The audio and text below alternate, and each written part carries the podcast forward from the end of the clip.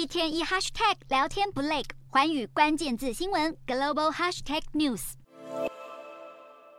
烤盘上鱿鱼香气四溢，日本北海道函馆市一日举办了鱿鱼季。不过今年比较特别的是，除了主角鱿鱼，还有这样海鲜。日本排放核处理水后，中国宣布全面禁止日本水产，其中扇贝首当其冲。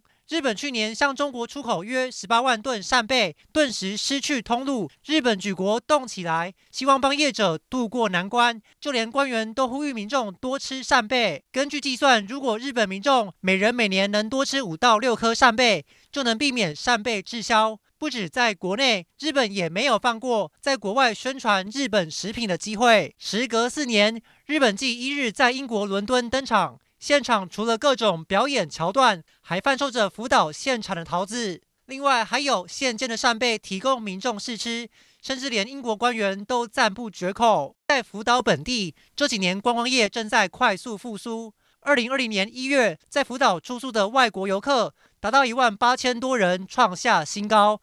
虽然之后因为疫情人数锐减，但在今年一月份回到将近一万三千多人，其中台湾游客相当给力，就占了四千四百人。再来是泰国游客三千一百人，中国游客则是八百四十人。走过三一一，福岛这次想必也能渡过难关。